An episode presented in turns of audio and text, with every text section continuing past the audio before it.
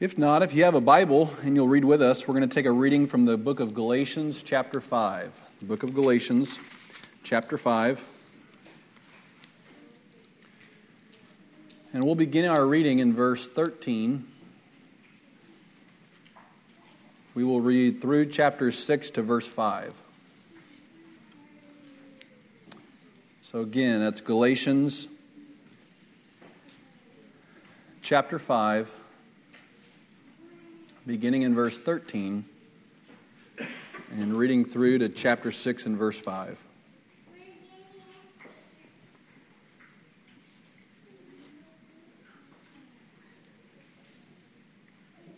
This is what it says For, brethren, you have been called unto liberty.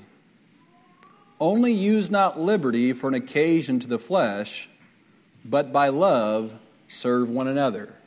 Verse 14.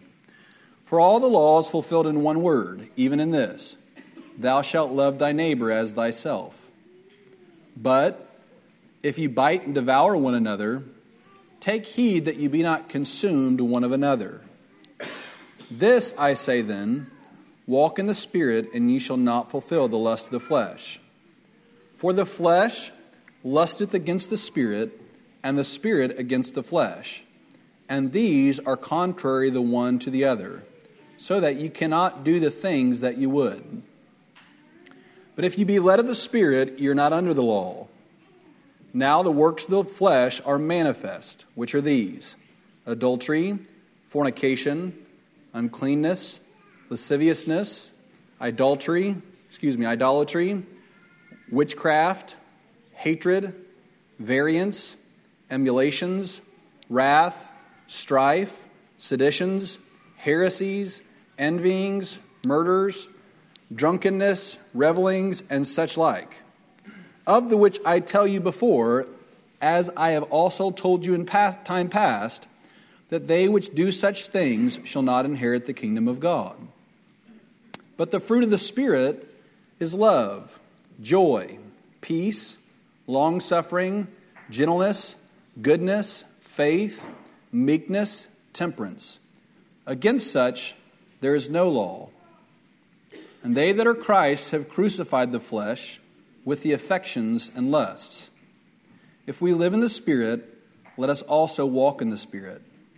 Let us not be desirous of vainglory, provoking one another, envying one another. Chapter 6, verse 1. Brethren, if a man be overtaken in a fault, Ye which are spiritual, restore such an one in the spirit of meekness, considering thyself, lest thou also be tempted. Bear ye one another's burdens, and so fulfill the law of Christ. For if a man think himself to be something when he is nothing, he deceiveth himself. But let every man prove his own work, and then shall he have rejoicing in himself alone, and not in another. For every man shall bear his own burden. I'll conclude our reading this morning. That's Galatians chapter 5, verse 13 through 6 and 5. And this morning, I want to preach on a tough subject, at least it is for me. Uh, the title of our message this morning is A Judgmental Spirit. A Judgmental Spirit.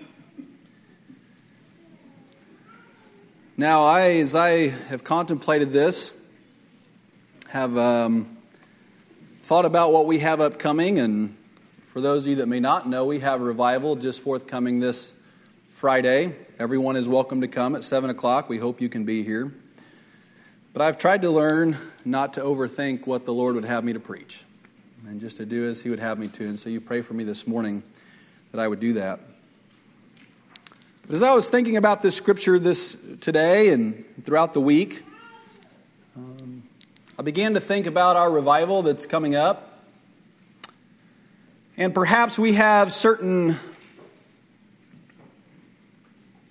preconceived ideas about what revival is supposed to be like, some of which are probably accurate, the most of which are probably accurate, and perhaps some which are not. But I would say this morning that there is a form of reviving that a Christian needs somewhat routinely. Not that we would just experience a revival that this church has had in the past where a number of people are seeking the Lord and come up for salvation, and certainly that's a wonderful blessing. And if God would bless us with that type of revival, bring it on. And yet, I don't want us to become so narrow focused that that's the only thing that we seek.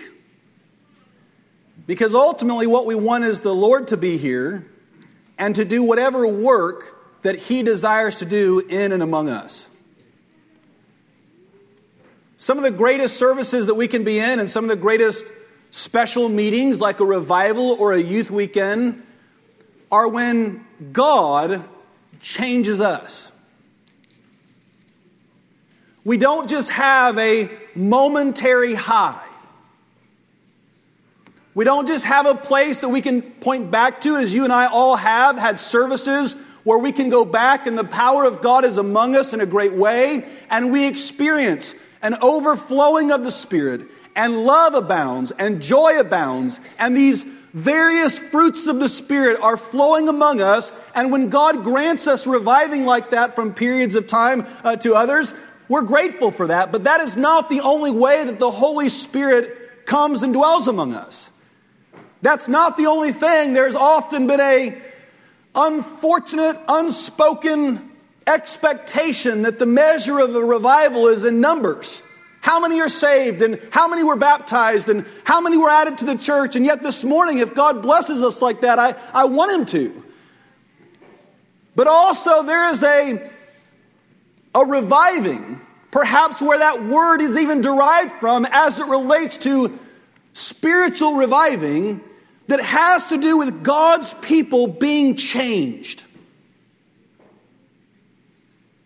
Where you and I, having been saved by God's grace, and yet we'll get into here in a moment this scripture that illustrates some principles that we feel compelled to share with you this morning, yet the flesh, our flesh, wars against the Holy Spirit and the Spirit that God has placed within us. And this ongoing war prevents us from being made more and more like Jesus Christ. The Bible teaches us that after God saves us, there's a process that begins. In scriptural words and in religious word, we call it sanctification is that when God saves you, He changes you on the inside. But over the course of your life, that change which has been wrought on the inside has to come out. And God does not intend it to come out randomly, periodically, but rather that we would continue to slowly over our lifetimes grow, as it says here in the scriptures, into the full stature of Christ. Or, in other words, if you look at back at yourself 10 years ago, you ought to see yourself having become more like the person of Jesus than what you were 10 years ago.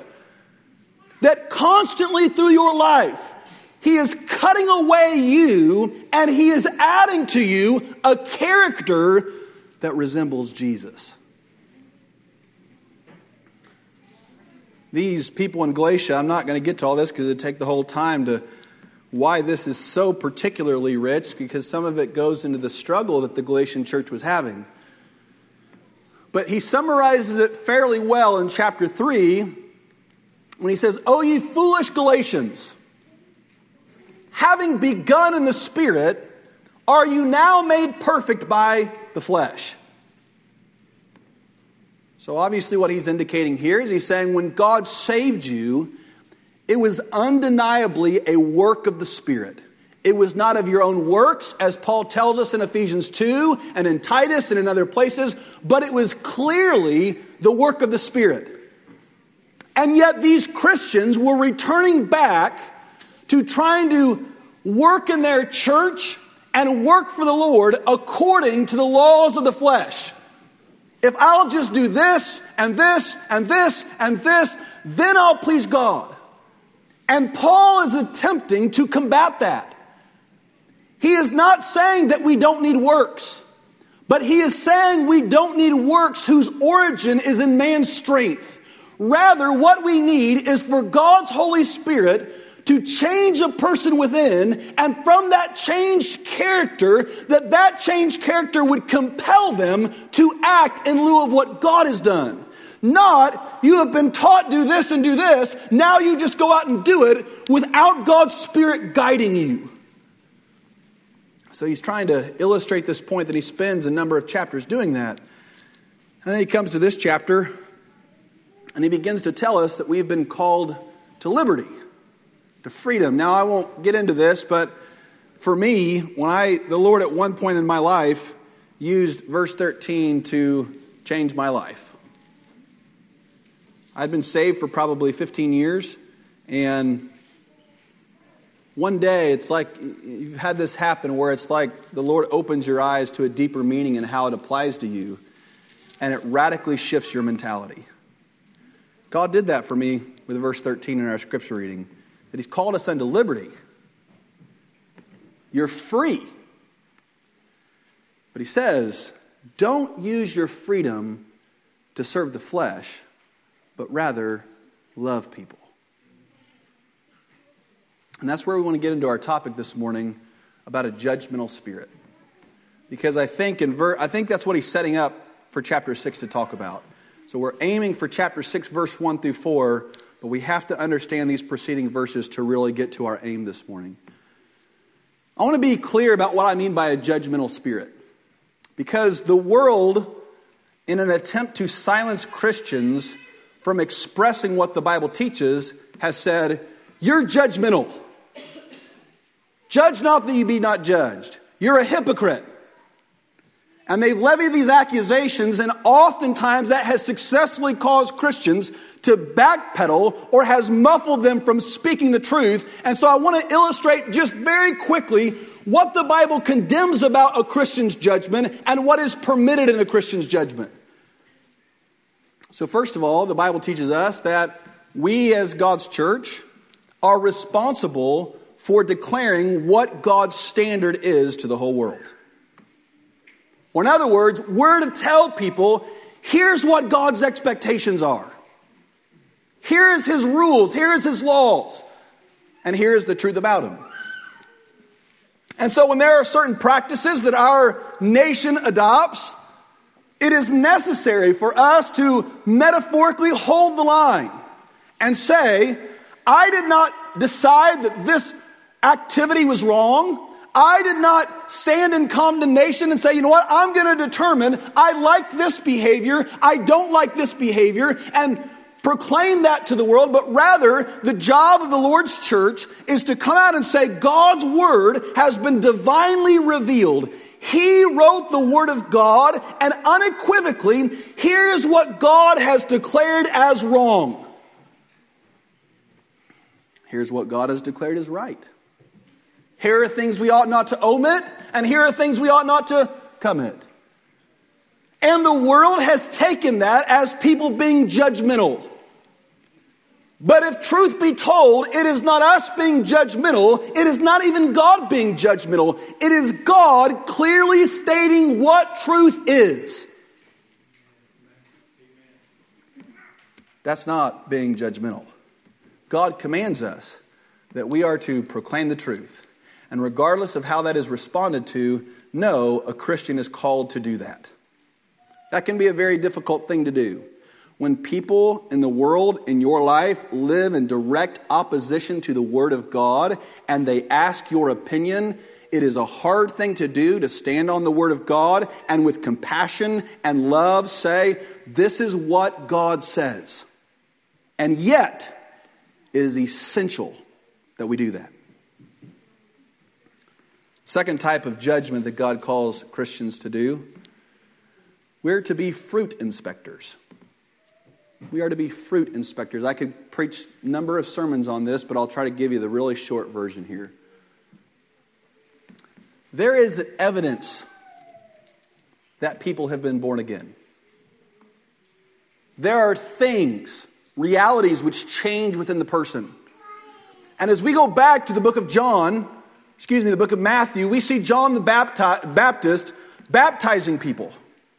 And then this group of people who were obviously not saved, obviously not practicing the truth, come down there and John calls them out because of their motive.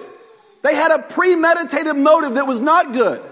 And John gives us, he reveals to us this truth when he tells us, uh, uh, he says, You brood of vipers, who hath warned you to flee from the wrath to come? Bring forth fruits worthy, the, the King James says, meet for repentance or demonstrating your repentance. In other words, when a person has lived in sin and God, they have repented of their sins, they have put faith in Jesus Christ, He has, through His Holy Spirit, quickened them, changed them, brought them into life, fashioned their insides after the perfect man, Jesus Christ. There will be a difference within that makes its way out. And John said, before you can just come forward and be baptized, it is essential for your sake that I know or that I discern to the best of the human ability that a change has been wrought in the human heart. So he said, bring forth fruit. At this church, when someone wants to join the Lord's church, that is the standard that John the Baptist set back in Matthew chapter 3 or chapter 4, rather, that we try to uphold. We say, bring forth fruit. What is the evidence of your conversion? And so a person would say, I was living in sin. God revealed to me, and this, is, this isn't exactly what they're saying, but I'm just giving you an example.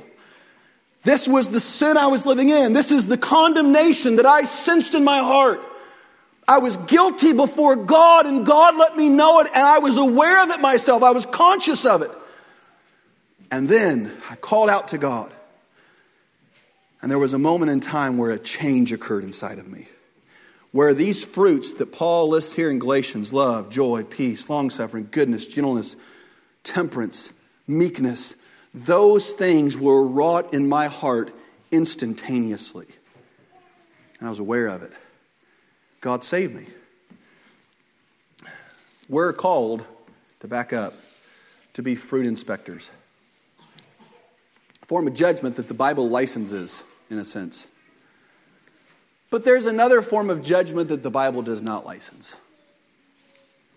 I don't know, I haven't given a great deal of thought, and I don't suppose it matters if it comes natural to some people. Just part of our birth defect in sin, that some have a natural bent towards being judgmental. Whether it's purely conditioning. You grow up in a judgmental house, you hear it every day. Thus, you grow up and you're looking through the lens of a tinted lens of judgment. Whatever be the case, it is sinful to have a judgmental spirit. I want to define what I mean by that.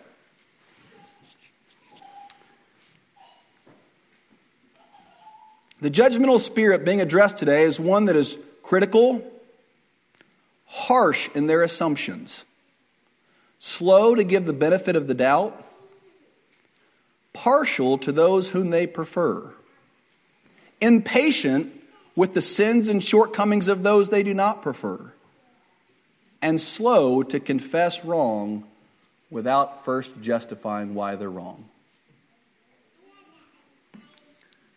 Looking at somebody's actions and quickly making an assessment. Now, there's a lot dangerous about this. And I want to tread softly here because, as chapter 6, verse 1 tells us, those that are spiritual restore those that have overtaken with a fault, lest ye also be tempted. Right? I am just as man as you are just as fallible to these temptations as anyone else. Nonetheless, the realities of sin must be rebuked regardless of who is guilty. Why is this something dangerous today? The danger of this sin is in its ability to lurk undetected below the surface of a person's life and forever go unrepented of because it can never be proved to anyone else. Here in the scripture, it identifies what Paul says is the works of the flesh. And it, it lists some very noticeable ones witchcraft, adultery, fornication. And often, if you're like me, when I read through this list, some overshadow the others. And in my mind, a natural hierarchy is built, and I put witchcraft and adultery on top, and then I go to the next one and I say, here's the next level, and here's the next level, and here's the next level. But notice here, all of these sins stem from the very same place, and that is your flesh and my flesh. And what Paul is doing here is he's putting out here that there is a war that is taking place within you and I. One by the Spirit on one side, who is trying to conform you to all of these fruits that God has placed within us through His Spirit. And on the other side, all of these things that are natural to our flesh. And this is a constant battle which takes place. Here, he's advocating to us you need to surrender to the Spirit so that your personality, your disposition, and the attitude of your heart is governed by the fruits of the Spirit and not by the works of the flesh. And here's the danger of this particular one if a person is caught in uh, adultery or fornication or witchcraft, it's obvious to everyone around them. And so a person may be compelled out of love to confront them as the Bible teaches in Matthew 16 that when a brother is overcome with the fault, that we're to confront him, sometimes with two or three, or perhaps even with the church, and we're to say, listen, brother, this has overtaken you, and here is the danger of that, that you stand in condemnation before God, that your life is gonna, the fruits of your spiritual life are going to be diminished, that the flowers of your spiritual life are going to fade. It's going to wreak havoc on others. And we are compelled through love to go to someone when their sin is evident and when we know that it's going to harm them. It is our responsibility as those which love them not to allow them to live in a place and constantly dwell in a place where we know their sin is going to constantly take them away from God. Now, in our culture today, Satan has worked strenuously to cause us to separate from one another and has, has planted this lie within the heart and mind of our culture that means this you just let that person do them, you stay away and don't uh, confront them unless their sin begins to affect you. Can you not see the selfishness involved with that mindset? You and I don't have the luxury when a brother or sister is overtaken in a fault to choose when we go to that person. No, rather, love and the Holy Spirit of God compels us when a brother and sister is overtaken with a fault to confront him. That's very difficult because today, this is me speaking here, most Christians are immature. So, when you're on the receiving end, They give to the natural propensity and the reflex of the flesh, which is what?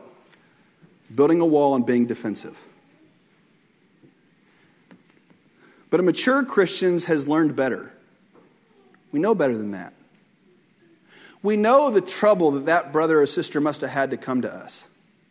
We know the sleepless nights it must have taken them to have the courage to go and say, I love you. I want to confront you with this. And so we guard against the reflex. We say, Lord, help me to hear him. Help me to listen. Unfortunately, that very rarely happens today.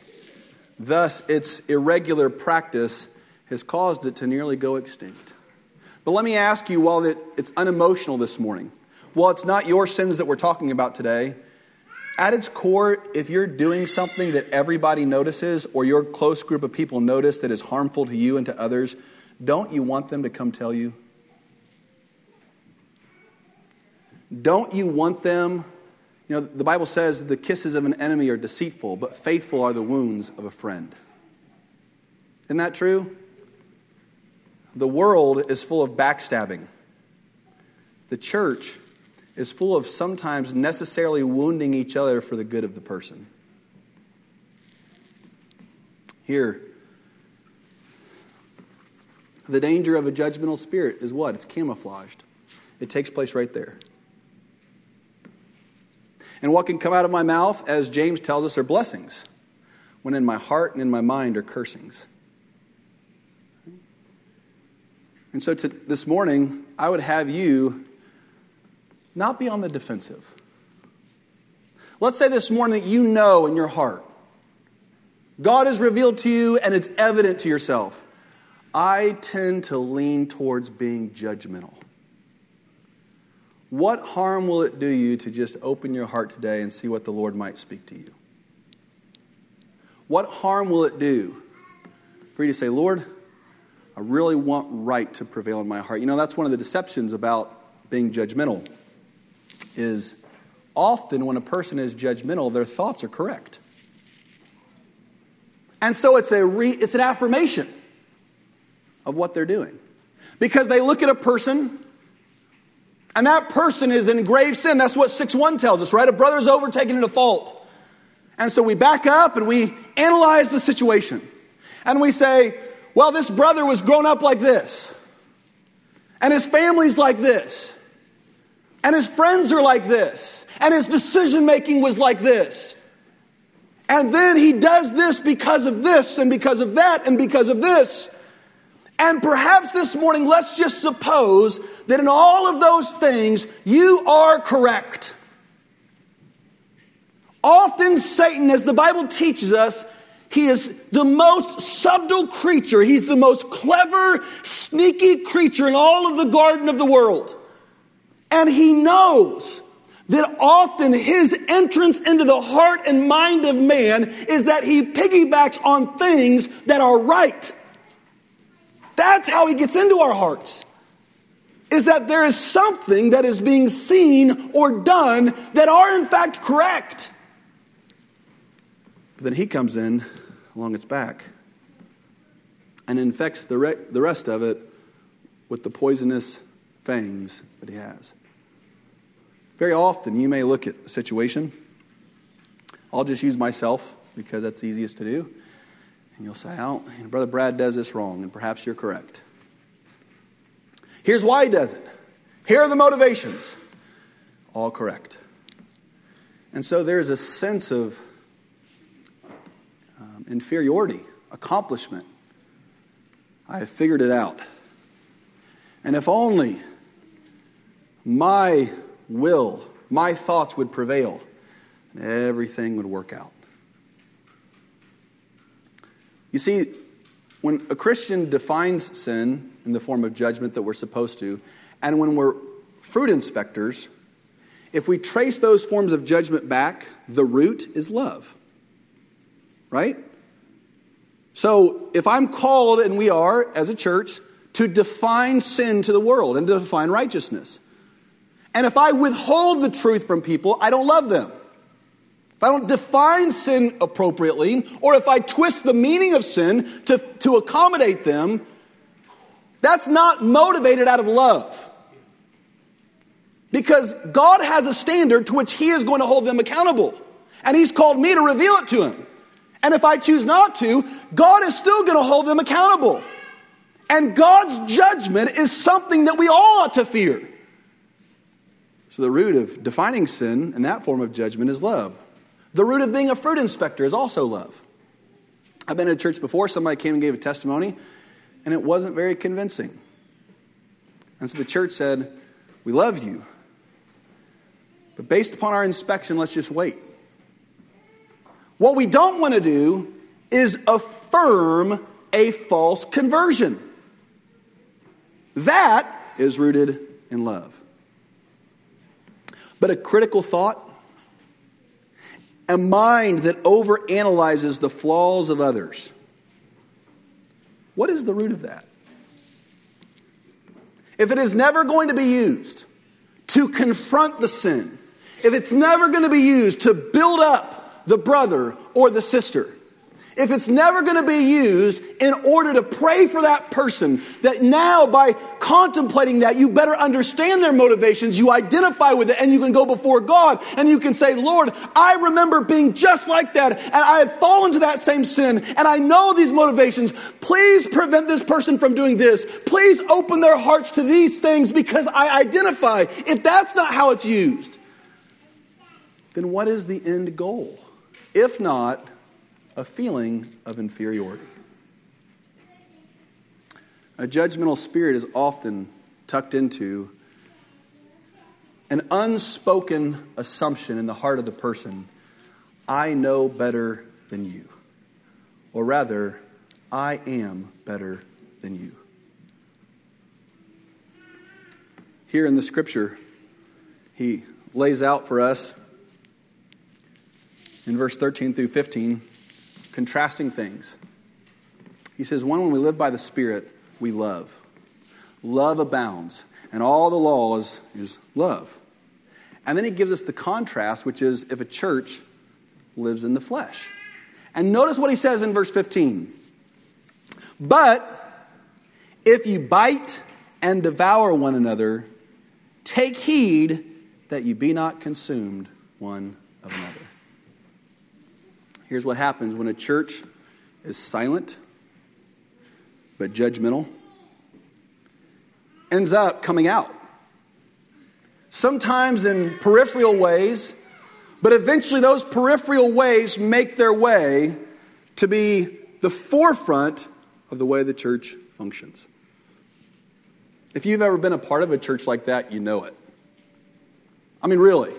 If you've ever been a part of a church where you know that as he comes down here later on and there's dissensions and there are cliques and there are people on separate sides and you know what their sides are and you know that if one side comes out in support of something, you can immediately know the other side is going to be opponent to it. And there's a constant break in fellowship and camaraderie that when love is expressed, it seems as though the love on one side is only expressed to the people on their side. And the love on the other side is only expressed to those people on their side. And eventually, what begins to happen is what Paul identifies here. We bite and we devour one another through the works of the flesh. And Paul is setting this context. He's setting out this a church can head the way of love, it can head the way of devouring one another. And then he tells us what leads to devouring one another, the works of the flesh, what leads to loving one another, the fruits of the Spirit. He tells us, I'm going to say this how do you know if you're a judgmental person? What's a self analysis you can do? Often, judgmental people elevate right thinking and diminish right doing. And here's the reason why. If I believe right, and it's all in line with the scriptures, there's a satisfaction that happens inwardly, but there's no risk. When I do, when I put my beliefs into action, I open myself to criticism. Suddenly, you're seeing what I believe. Right? And the Bible over and over makes a distinction between those who hear and by default believe it in their head to those who do. And what God wants of us is that we be doers of the word. Very little good is done by any religious organization if all they're ever doing is believing and pounding the pulpit saying, We believe more than anybody else, this is true. No, rather, what God's design was, was that we would come to deep convictions as to what God's revelation is, but then our deep convictions would at least be matched, if not surpassed, by our living out those things which we so deeply believe. We are required as God's people to live it out. And by living it out, what you'll find is that there are a world of critics who will criticize you. What you did wasn't enough. What you did was too much. What you did was self centered. What you did was all of these various things. A judgmental person is very often one who does not do their faith. And the reason is because they're afraid. Please hear this this morning. They're afraid others will judge them as harshly as they judge others. You see, their audience is not just other people, their audience is their own judgment. And yet, both of those are wrong. Because a Christian, the Christians in this world who have done the most, there's an identifying quality that all of them have to come to is that they come to peace. They don't say it verbally necessarily, but truly in the depths of their heart, they have come to this truth and come to this peace God is my judge alone. I am here to please Him. And if nobody understands, and if I make a skeptic and a critic of all that I do of the whole world, and they wrongly apply to me the wrong motivations, so be it. David, I marvel at David because he had that at such a young age. One of those stories of the Bible that everybody knows, but often we, we lose the little details that make all the difference. I love when he makes his way down to the battle, and all these men are afraid to go out and fight because there Goliath stands across the field. And David, he's got his eyes on one thing. Don't you see that in David? The Bible reveals to us his heart. He looks and he sees men terrified, but those men have God with them. Why are they terrified? That man is defying God's name. He is disgracing God's name, and an outside observer would see that that man's God and way must be superior to all these cowards over here. And David said, No, no, I don't want this to be the case. I don't want the Philistine God and the Philistine way to be elevated in the eyes of the world as right and true because I know my God. I know his power and I know he's the one true God. I must speak up because God's name is at stake. Was he thinking about battle glory? I don't believe so. Was he thinking about reward and spoil? No, it was the rest of the army that went and got the spoils. He didn't. No, he was saying God's name should be great. Among all the nations of the world, God's nation should, name should be great. And so he speaks out and he questions what, what's going on here. And his own brother says, I know your heart. His exact words were, I know the pride and the naughtiness of thine heart that you have just come down to see the battle. And many Christians, they get it falsely accused. That's what he did, right? He got falsely accused. And so here's what they do they back away. That person thinks this, and maybe the whole army thinks that I'm doing it for this reason, but I'm really not doing it for this whole reason. And their mind just runs and runs. And in the end, what do they do? They forfeit to preserve the reputation, and yet they forfeit the reputation of God Himself. David didn't do that. You know what the Bible says he did? He turned to the other way, he ignored it. He ignored it. You know the story. It's become perhaps the most famous story of all the Bible.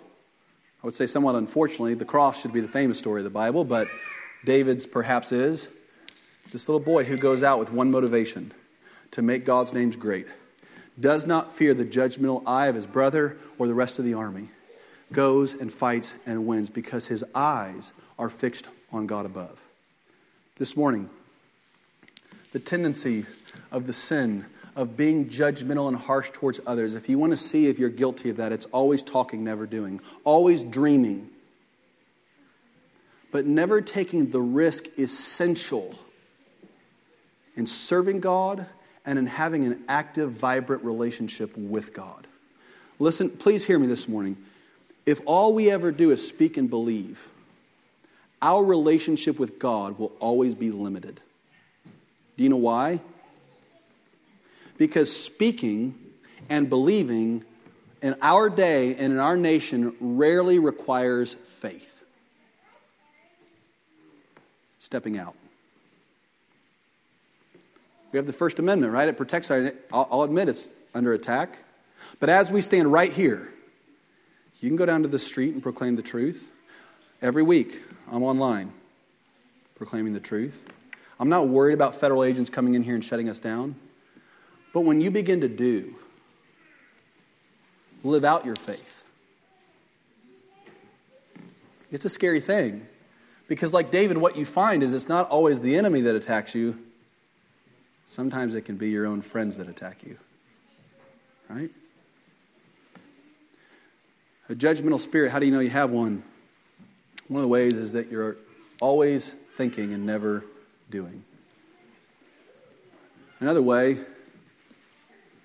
you hide those areas where you disagree with people. You conceal it. You don't look for resolution to a point of disagreement. You just step away from fellowship with them. There becomes a wall around you. You know what? I just don't want to speak out. Because then they're going to, then my beliefs are going to be challenged. And what if I'm wrong? What if I'm not right about what I believe? Right here, Paul is addressing these things. I want to get to verse 1 in chapter 6, and I'll be done this morning. He says, Brethren, if a, if a, a man be overtaken in a fault, don't judge him. He doesn't say that.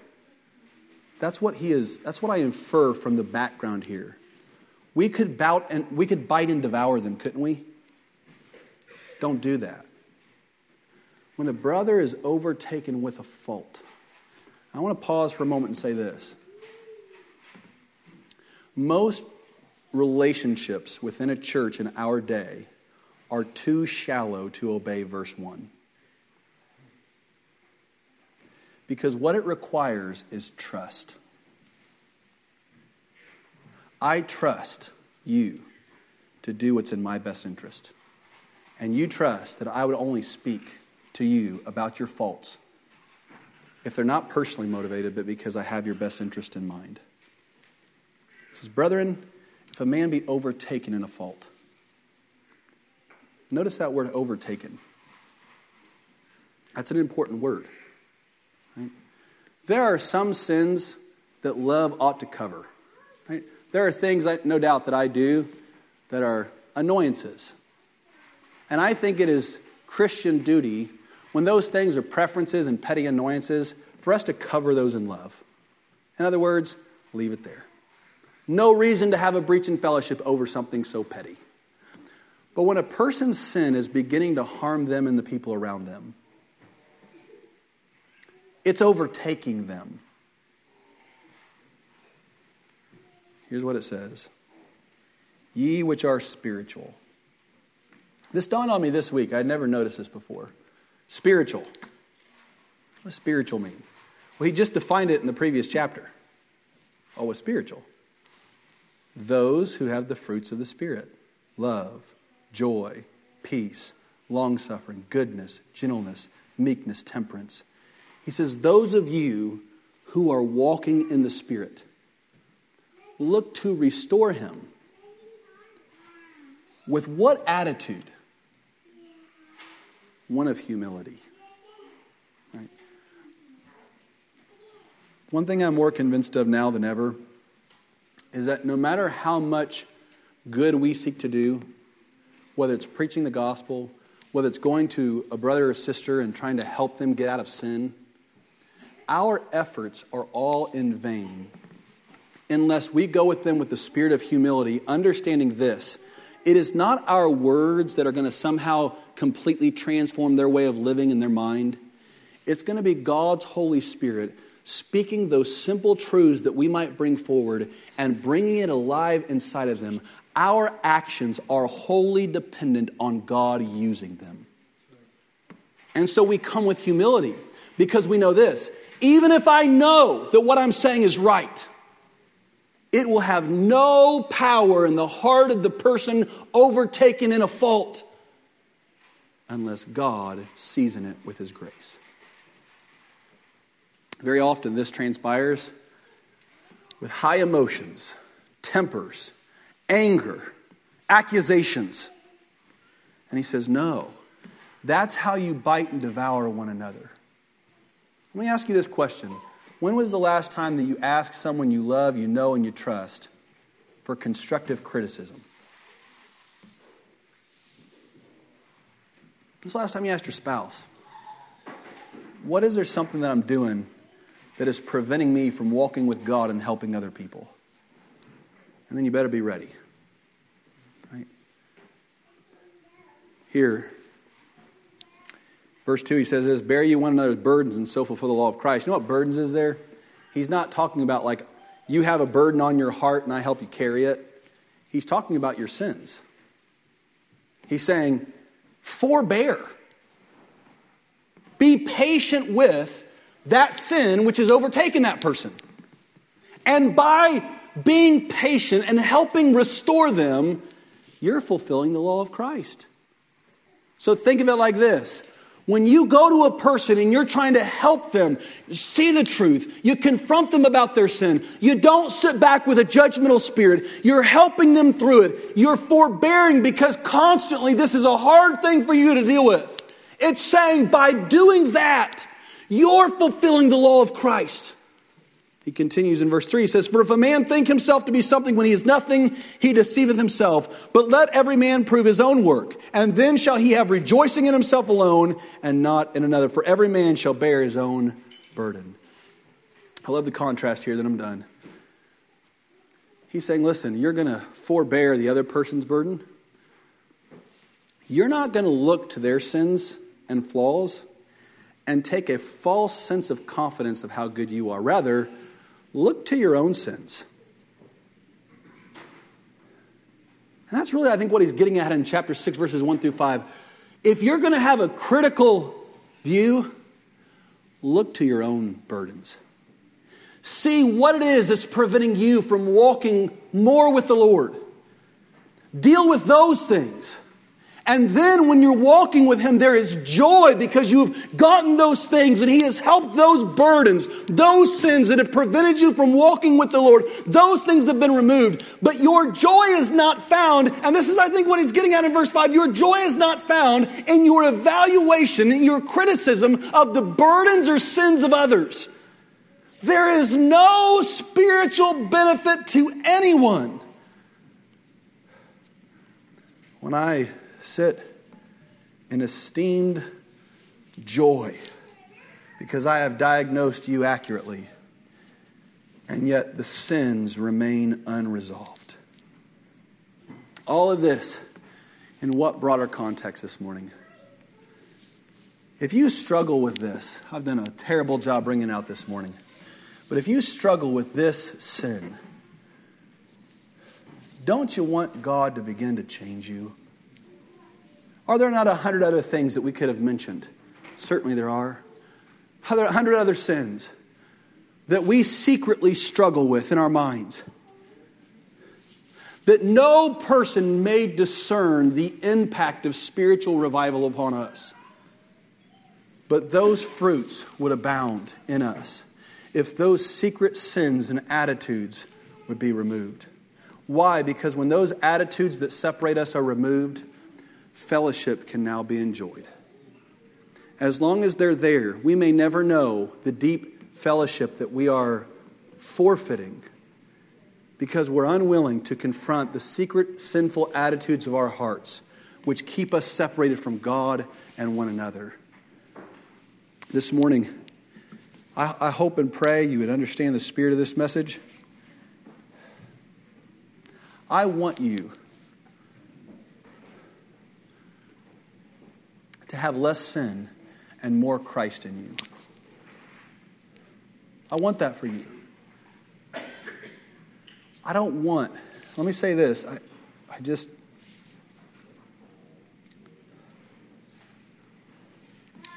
you ever seen somebody with great potential and yet there's one quality that holds all that potential back? had a student one time who was a 6'4, ran a 4 4 40. Could catch the football like nobody you believe. I mean, could have gone to any school he wanted to if he wanted to. And one quality he was lazy. Killed me. I wasn't a football coach. A number of times I would take him aside and I'd say, Come on, don't you see the life that you're forfeiting just because you won't work hard? Last I heard, years after he got out of school, his life was in shambles because of one quality. You ever wonder if that little leaven in your life, that secret leaven in your life, causes you to forfeit a whole new life you know nothing about because you just won't go to God and ask Him to help you? You won't go to a brother or sister and say, Help me. I'm overtaken in this fault.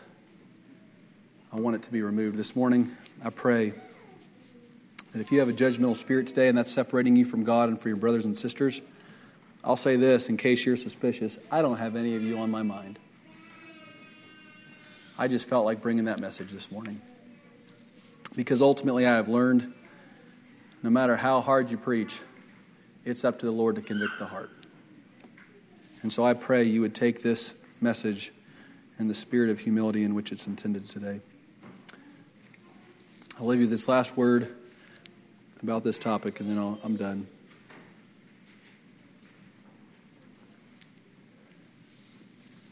judgmental spirit is hesitant to confess.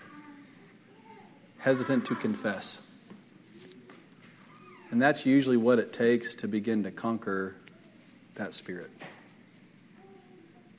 Because what does it do? It humiliates when we confess. But that is the antidote to being judgmental is humiliation.